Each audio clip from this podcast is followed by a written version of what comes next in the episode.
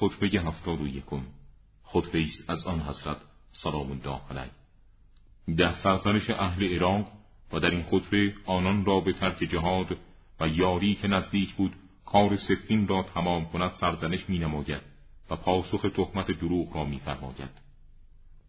پس از هم دو سپاس خداوندی ای اهل عراق شما مانند آن زن آبستن هستید که جنین خود را حمل کند و هنگامی که دوران بارداری او به پایان برسد کودک مردهی بزاید و سرپرست او بمیرد و دوران بیوگیش طولانی شود و دورترین خیشابندانش او را در اختیار بگیرد.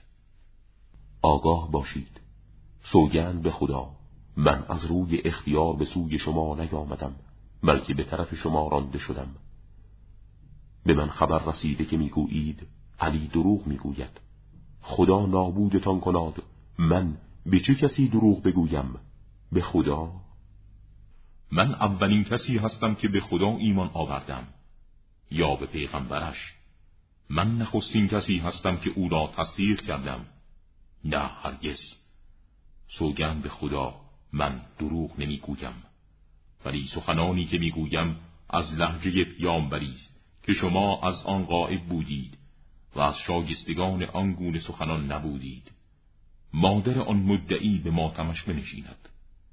من معرفت و حکمت را بدون توقع قیمت و پاداش برای او در پیمانی درونش میریزم اگر ظرفیت داشته باشد.